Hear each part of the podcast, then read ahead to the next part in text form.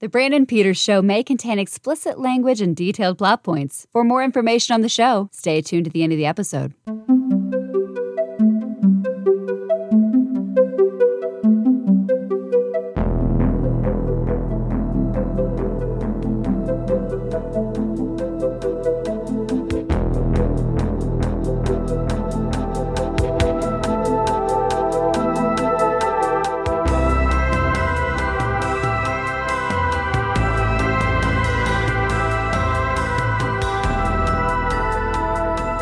And now, here he is, Brandon. And we are about to close the week and one year of the show with a song. And joining me again from Forbes, Scott Mendelson. Behold, I have come to you now at the turn of the tide. Quote unquote Okay. Sean, Sean Connery, Lord of the Rings.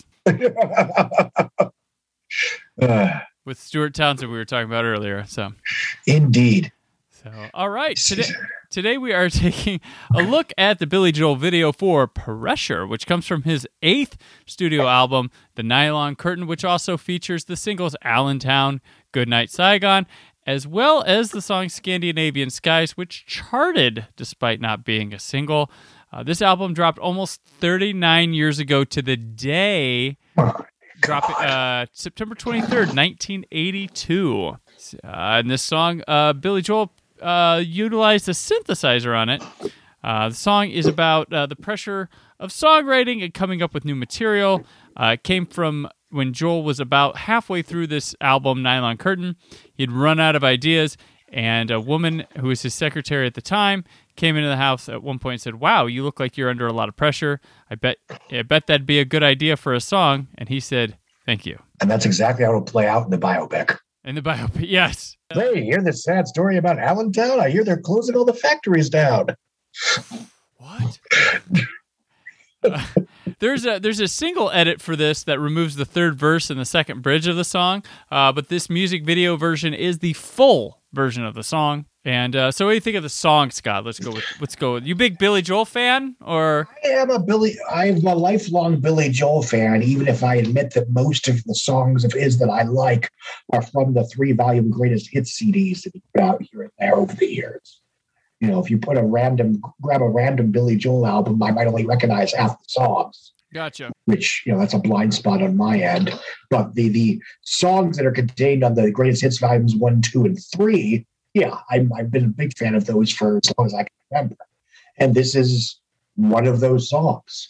I mean, the song is pretty self-explanatory in terms of its themes. It was, you know, as you noted, it was written in terms of it, the quote-unquote pressure that Joel felt in being a content creator and a provider as a husband and father. They did not call Um, him a content creator back in 1982. no, we did not. we need to we need to clarify that he was an artist.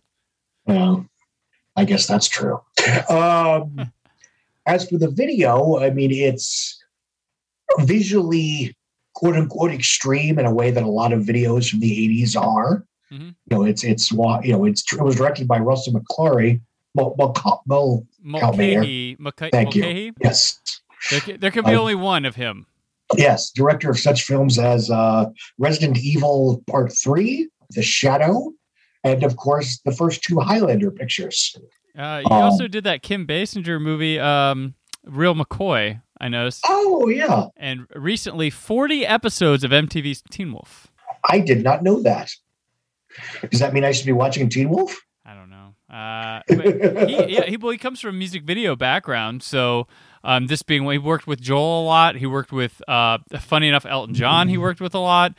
Uh, Duran Duran, Kim Carnes, uh, Fleetwood Mac, Queen, Paul McCartney. Just load. It wasn't like he worked with a ton of artists, but he did a ton of stuff for the artists he did work with. He certainly had a type. Yeah, Um, simply the only Paul McCartney one he did was uh, simply having a wonderful Christmas time. Just had a, Fair enough. the video he did. Uh, this video is, I mean, it has very, I would say, generic pop culture references. Uh, you know, Clockwork Orange. It it certainly opens with a certain 1970s paranoia, paranoia Well, sensibility. Parallax, parallax view. Like a lot of people think, like the the thing he's sitting at the beginning, uh, Yeah. and watching that's parallax view. Though I could see Yes. someone saying Clockwork Orange, but it's it's super straight out of parallax view. It is visually uh, copying the parallax view. The- including the part where, uh, you know Warren Beatty gets shot at the end. yeah, Um, I didn't spoil that 40 year old movie. it's a great movie anyway. Watch it. Uh, it's It's cool, it's very good. very good. Um, you can see the movie that the Russos pretend inspired the Captain America and the Winter Soldier. Yeah, no, it's a it's a forgotten middle piece of the Klute and uh, all the President's Men. It's a trilogy, Yes. a theme, thematic trilogy uh, from back then about you know political corruption and stuff like that And- behind the closed doors. And that one's the forgotten one. And it, I, Criterion put it out, and I'm like, why don't we talk about this one a lot more? when what's what's uh, slightly ironic is that even by the standards of the 1970s, it's cynical as hell. Yeah. Um, it's deeply pessimistic. It's deeply, you know, I would argue whether, without getting into better or worse, I would argue in its own way, it's a, the definitive 1970s, everyone's out to get you movie. No, absolutely, absolutely, yeah.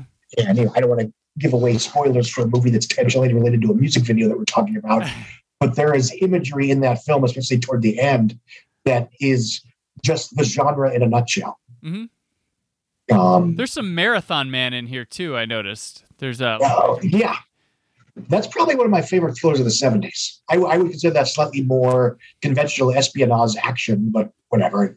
You know, tomato, tomato.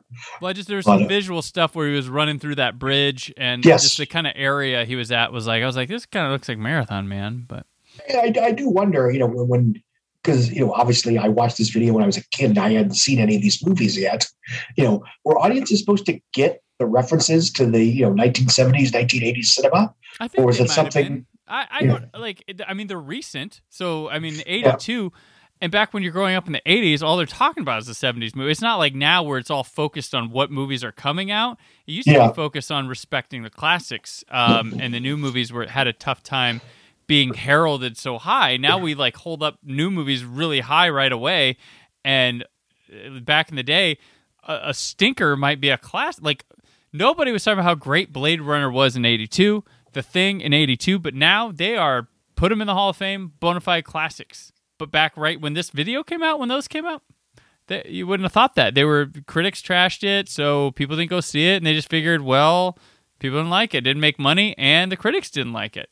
And but these were movies that were, uh, Parallax View was an Oscar contender. It was a hit film.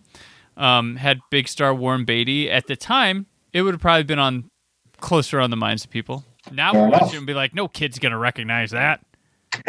Clockwork Orange is iconic. People, people. Uh, Kubrick, Oh, yeah, Kubrick was that- a name, so you knew his stuff. Like he was an event. Yeah, I mean, even in that film, if only because of its iconography and its its pardon the expression marquee character in in terms of of Malcolm McDowell's protagonist, that film has survived Mhm. uh, the last fifty years, and it's it's it's. I mean, you could reference it in Space Jam, and people Right. actually know what you're talking about. Uh, they, Um, Ken Russell's The Devils was referenced in Yeah. Space Jam. But the, the Kubrickian stuff is more so there's like a lot of white rooms and the upholstery and stuff in there um, really is very Kubrick, reminiscent of Kubrick. Um, the, the scene where he sinks into the, the rug and the, the lady floats into the wall, just the set looks like something out of Clockwork Orange or the, the finale of uh, 2001 A Space Odyssey or something Barry Lyndon esque. And you know, to my recollection, and I could be mistaken, I'm going off memory here. I don't recall that many Billy Joel videos being that visually dynamic in that way. No. You know, Piano Man is he's a piano man, and the cast of characters at the bar, you know, it's you know, it's our town basically. Uptown Girl is Um, just a bunch of mechanics yeah. whopping. It's you know, uh, for the longest time is you know, it uses a high school reunion to have a very literal telling of its song. Right. We didn't start the fire has a lot going on. Um, Yeah. That that one literally lends itself lyrically to an easy Yes. uh, adaptation. it's you know historical montage with the family you know living their life in the kitchen which you know if you're a small suburban family of that time that's where life happens This one, it's got like, and for 1982, this MTV's not that old. This feels like a Yeah. big swing, a huge like Yeah. artistically. He's probably hungry. The director, you know, just getting into the medium is probably trying to do something to make their mark. And I mean, there's a lot of stuff in the '80s, and this one's just pretty big, uh, ambitious, going for it for that little four and a half minutes, proving you could do a heck of a lot. I don't know what this cost, but it looks really expensive. Like these sets Oh. can't be cheap. Well, Mulcahy actually, and I didn't realize this, he directed the video for Video Killed the Radio Star. Oh wow! So he was the Um, the so he's, yeah, he was, you know, he also directed the uh, uh, Turning Japanese video, oh okay. uh, which, okay. That's a song that nobody sings in karaoke anymore for obvious reasons. There's some let's profound see. stuff here too. That uh, Yeah. th- there's the the kid walking through the hallway toward like all the doors are locked. It's a white hallway. At the end, there's a TV monitor, and as he walks there, uh, quickly there's one quick shot where he changes into an old man in a wheelchair, Yes. get into it like he's forever changed. sex on the streets, and all of a sudden he's old in a wheelchair, whatever that means. Yeah, and then Uh, the one that I I I thought reflective, like oddly prophetic, uh, and I don't think by design, design, he's in a classroom, and when he goes, the, he goes to the front where there's like a little monitor, like TV monitor, where the teacher is to talk, and is trying to say something like we're there now. It's kind of Yeah, I reversed. mean- it's it's reversed, but like we hit that. and I believe there's a shot of a child taking a psychiatric medication, hmm which, you know, wasn't as burning of an issue as it would come to be in the late, you know, mid to late 1990s. Right. And again, some of this is just, you know, visual imagery for the sake of visual imagery for a deeply symbolic telling of a pretty cut and dry song. Mm-hmm. And that's, you know, that's the music video genre in a nutshell. But yeah, as far as Billy Joel songs go, it's certainly one of his more visually dazzling videos. Right. I always like this song because it has like the synthesizer in it. It's like something from the best horror movie that it doesn't go to. Like the Um, like that. Well, yeah, uh, uh, allegedly, if you play the song in a, in a major key, it sounds like polka. Yeah, this is yeah, a lot of visual stuff. There's like a game show sequence in here. There's just a lot going on. The, like these weird steps leading to an old man in some sort of sci-fi doctor chair, and the word applause comes on. Like it's it's trying to say something about television rotting your brain or technology, um, and brainwashing you or telling you how to be. There's some somewhere in here. It's pretty abstract and ambiguous, but I feel like that's the message they're trying to deal here. Whereas um, the parallax view is about programming an assassin, Yes. pretty much. But this is about program made programming society. Um, I don't get what all the water's about in it, but Mulcahy directed the "We Didn't Start the Fire" video as well. oh yeah, Um, yeah, like I say, he works with Joel many times. He works with Elton John a lot. Um, the And-. Sorry, I'm looking at a list of his videos, and it's like, oh, he's you know, Total Eclipse of the Heart, which is one of the yes, more visually goofy videos the of that era. Yeah. and then there's you know Allentown, which is a far more cut and dry you know Mhm. music video where they're in costume, you know, in the location in question or set, and they're just singing the song. And his last video was original sin for his own movie The Shadow, which is a classically cheesy 80s song, 80s movie theme song. It's just sung by Taylor Dayne in the late nine, mid 90s. You've heard that song, right? Yeah, Yeah, it's it's it's a bop, as the kids say. I was a fan of the Shadow back then. I, I have a soft spot for that '90s superhero era, easily. But when we thought that was as good as we were ever going to get. Yeah, like that's true. Now we have the uh, David Ayer Suicide Squad, and it never got any. No comment.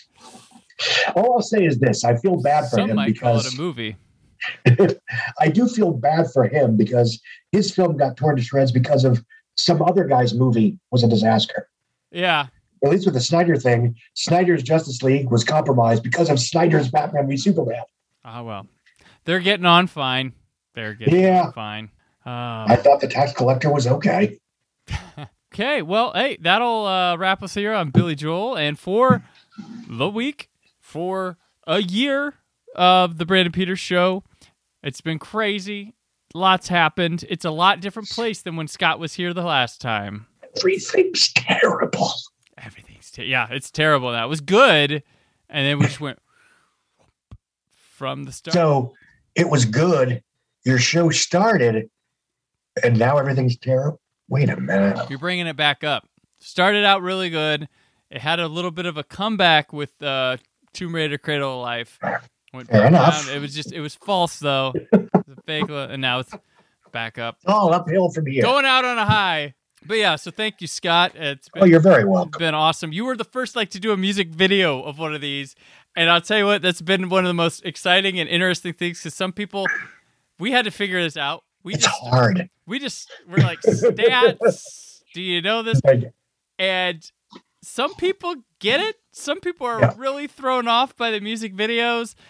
I had one person that was like, "Can you, can I just follow your lead? Like, how do you do this?" And she was great at it. Like, it was Yeah. like, "Wait, wh- I I didn't think it'd be that hard to talk about a music video for ten minutes. That's all you gotta do." Um, It's it's well, minimum. part of it. Is, I've had people go 40. Uh, Oh, wow. I, well, when you talk about Rage Against the Machine and an insurrection happens the week of, oh God, um, you got stuff to talk about when you have a political I would metal imagine. band um, on the song called "Testify" uh, during election week or during inauguration week. So that was that one went for 40. yeah, that was the thing. Is like music videos. What the what the heck? It's okay, whatever. Yeah. This show. something I wanted to do, something no one else is doing. So got that, and it's always good to end a week song, get in your head, talk about it, reminisce. People have really liked the music video stuff. I've been they get a lot of comments and attention, so appreciate it. But Scott, uh, before we head to the weekend, let people know where they can get pissed at you on the internet or enjoy Oh, well, getting pissed at me on the internet. That's that's Twitter. Twitter. So yeah. my Twitter feed is at Scott Mendelson, you know, Twitter. Uh, if you want to actually read my work, which is usually more measured than my Twitter hot takes, Forbes, the ticket booth, Google Forbes, Scott Mendelson, the ticket booth. Um, yeah, that's where I am. All right. He's where the money is. And I'm on Twitter and Instagram at Brandon4KUHD. Written work at whysoblue.com. Guess what? I'm taking next week off. There's Yeah. Slacker. Uh, I'm going to be working on a one year celebration type week for the show, uh, which begins September 27th. And uh, it's going to be plenty of fun. Uh, you'll still get Old Space Show next week, so you'll still hear from me and the mighty Jim Dietz as we go through Space 1999 Season 2. So back when we, so the show has oddly gotten back to where it started because when I started, it was Scott and Jim was on Old Space Show Season 1. And oddly enough, it's it wasn't planned this way but it wound up being Old Space Show Space 1999 Season 2. So you'll get that next week. Uh, it's to be plenty of fun. So the, I'll see you guys the 27th. It's to be a week long thing of things, stuff of stuff, entertainment. But until then, stay film positive.